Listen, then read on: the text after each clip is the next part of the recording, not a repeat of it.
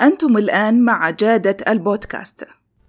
هل سبق أنك مريت بتجربة أنك قاعد تفكر وتفكر وتفكر كثير حول موضوع صعب تحله وفجأة الله عز وجل يرسل لك إشارة معينة فتتبعها بحدسك وتحصل أن الأبواب بعد ما كانت مغلقة فجأة صارت مفتوحة لك.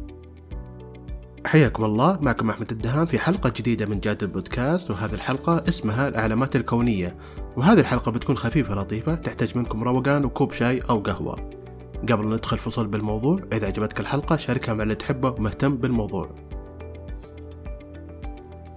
الكثير من كلام مدربين الطاقة مركز على العلامات الكونية أو السماوية أو الإلهية وكيف تفسر العلامة بطريقة صحيحة.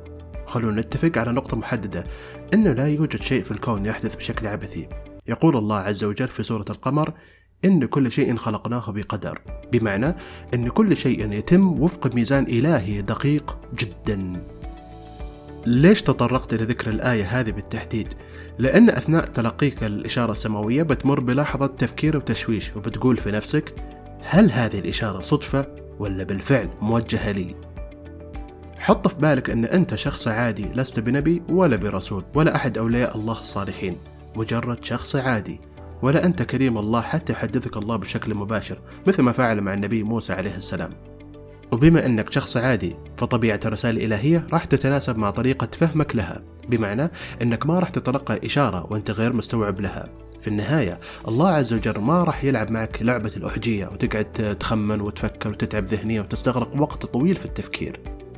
طبعا مدربين الطاقة لهم وجهة نظر وكثير منهم يستند على فكرة أن الإشارات الإلهية موجودة حولك وهي مثل إشارات الراديو.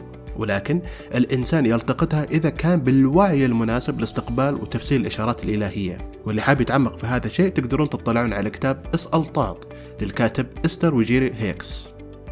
طبعا إذا كنت تبحث عن إشارة كونية فهمها بشكل جيد فتجاهل الكلام اللي يذكرونه مدربين الطاقة. لأنه بتدخل معهم وبتتعب ولا واحد فيهم عنده القدرة على شرح أو تفسير أي رسالة سماوية تتلقاها. لأن الشخص الوحيد القادر على فهمه وتفسيره هو أنت. كيف تفهم وتفسر الإشارات الكونية؟ أكون غير صادق. إذا أعطيتك آلية محددة لتفسير الإشارات الكونية وادعي بأنها قواعد ثابتة لفهم الإشارات. ولكن بشاركك ببعض الأفكار عن فهم وتفسير الإشارات الكونية. أولا الدعاء أو بذل الأسباب. الله عز وجل إذا أراد إرسال إشارة لك ممكن تتلقاها بعد دعوة آخر الليل وسألته بأنه يسهل لك أمرك في موضوع معين في إحدى الجهات على سبيل المثال. وبعد توجهك للجهة تحصل شخص يخدمك بشكل لطيف ويصل لك أمرك في موضوع أنت كنت تراه صعب. وهذه بحد ذاتها علامة كونية على قبول دعوتك. واللي أنت فعلته أنك بذلت الأسباب وربك مهد لك الطريق وسخر لك الناس اللي تساعدك. وأنت هنا راح تفهم الإشارة الكونية بعد تحقيق دعوتك.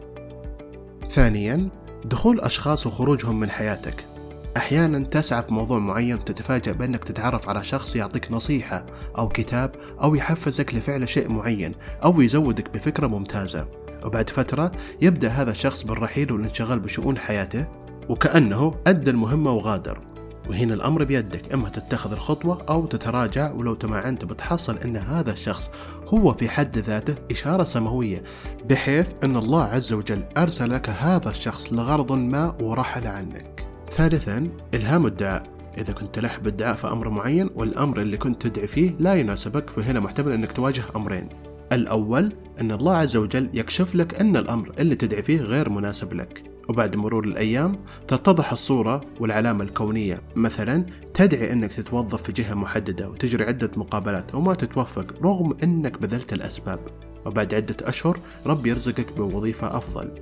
الثاني أن الله عز وجل يصرفك عن الدعاء في شيء معين بعد مرور الوقت وبعد فترة قد تكون طويلة. يكشف لك الله أن الدعاء اللي كنت تدعيه ما كان مناسب لك. ولكن إذا نيتك سليمة وصافية فكل ما بدأت تضعف في دعائك وألحاحك يبدأ الله عز وجل رحمة منه ولطف منه أنه يحفزك بطريقة ما لإعادتك للدعاء من جديد ويصبرك. فممكن طاقتك في الدعاء تضعف فتروح تقلب في مقاطع اليوتيوب مثلا وتشوف مقطع معين يتعلق بحالتك فتتحفز للدعاء. أو تقرأ كتاب وتتوقف عند صفحة معينة تتعلق بحالتك فترجع تدعي بإلحاح. حبيت أشير أنه ما في قاعدة معينة في الاحتمالات اللي ذكرتها لأنه ممكن تدعي وتتوقف على الدعاء بشيء معين وبعد سنوات تستجيب الله لدعوة أنت نفسك نسيتها.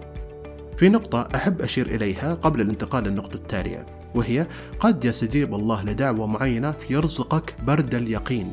ومعنى برد اليقين أن يدخل نفسك الإيمان التام بقبول الدعوة وأنك من داخلك متيقن مليون بالمية بأن دعوتك مستجابة ولا يوجد في قلبك ذرة قلق أو توتر. وبرد اليقين هو علامة كونية على قبول الدعوة. أحب أشير إلى أن الناس باعتقادي نوعين. الأول لا يدرك الإشارات الكونية من حوله وهنا الله عز وجل يأخذ بيدهم لطفا منه ويدلهم على الطريق الصحيح دون أن يشعر. والنوع الثاني هو اللي طوروا الجانب الحسي مع ربهم وصار عندهم القدرة على فهم الإشارات الكونية. السؤال هنا كيف طور النوع الثاني علاقتهم الحسية مع ربهم؟ وإجابتي عن طريق الدعاء والمناجاة مع الرب والتأمل والتفكر في كل صغيرة من حياتهم. وهنا باعتقادي أن الله عز وجل يرسل الإشارات تتناسب مع إدراك وعيك وطريقة فهمك للإشارات. طيب بالتأكيد بتقول لنفسك وش يضمن أن هذا الشيء اللي تلقيته إشارة سماوية؟ طبيعي تسأل نفسك هذا السؤال وهنا الإجابة عند روحك. ماذا تقول روحك عن هذه الإشارة؟ باعتقادي إذا الروح آمنت بالإشارة على الرغم من معارضة العقل لهذه الإشارة لوجود عقبات أو موانع للي تسعى إليه وتطلبه من الله. فهذه الإشارة قد تكون لمؤشر لشيء ما. نقطة إضافية ممكن الله عز وجل يرسل إشارة واضحة كوضوح الشمس. ولكن هنا إبليس ما راح يخليك تتهنى بالإشارة بيقعد يشككك فيها لأن هذه هي وظيفته في الدنيا. في الختام يوجد نوعين من الناس منهم غير قادر على تفسير الرسائل الكونية وغير مدرك لها وهؤلاء الله عز وجل يلطف فيهم ويأخذ بيدهم دون إدراك بذلك. والنوع الثاني ارتقى بوعيه وإدراكه وصار قادر على تفسير الإشارة الكونية اللي يطلبها من الله عز وجل. من مؤشرات العلامات الكونية هو أنك تدعي فتجد ما تراها مستحيلا يبدأ يتيسر وأن الله يأنس بصوتك فيلهمك الدعاء ويصبرك. وقد يرزقك برد اليقين فتهدأ روحك وتؤمن إيمان لا شك فيه بقبول الدعوة. وأخيرا النية قبل كل شيء لأن إذا النية سليمة احتمالية استجابة الدعاء وإلهامك بالإشارة الكونية راح تكون عالية. وهنا أشير لقصة لشخص كان يدعي الله عز وجل كثير ولا يرى استجابة. فراح لصديقه وقال له دعيت الله كثير بموضوع معين ولم يستجب. فقام صديقه بتغيير صيغة الدعاء. وقال له ادعي بهذه الصيغة. فقال له صاحبه الأول لا ما أقدر. فقال له صديقه ليه؟ أجاب الشخص الأول بأنه غير مستعد للدعاء بهذه الصيغة فيستجيب الله وأنا غير مستعد لذلك. فكان رد صديقه بأن هذا الشخص كان يدعي مو لغرض الإجابة بل لتحقيق موقف داخلي فقط. وصلنا لنهاية الحلقة. واسأل الله لكم إجابة دعواتكم يرزقكم برد اليقين. قولوا آمين. إذا عجبتكم الحلقة شاركها مع اللي تحبه ومهتم بالموضوع ولا تنسى الضغط على زر الاشتراك والإعجاب. كان معكم أحمد الدهام نلتقي فيكم بحلقة جديدة في أمان الله.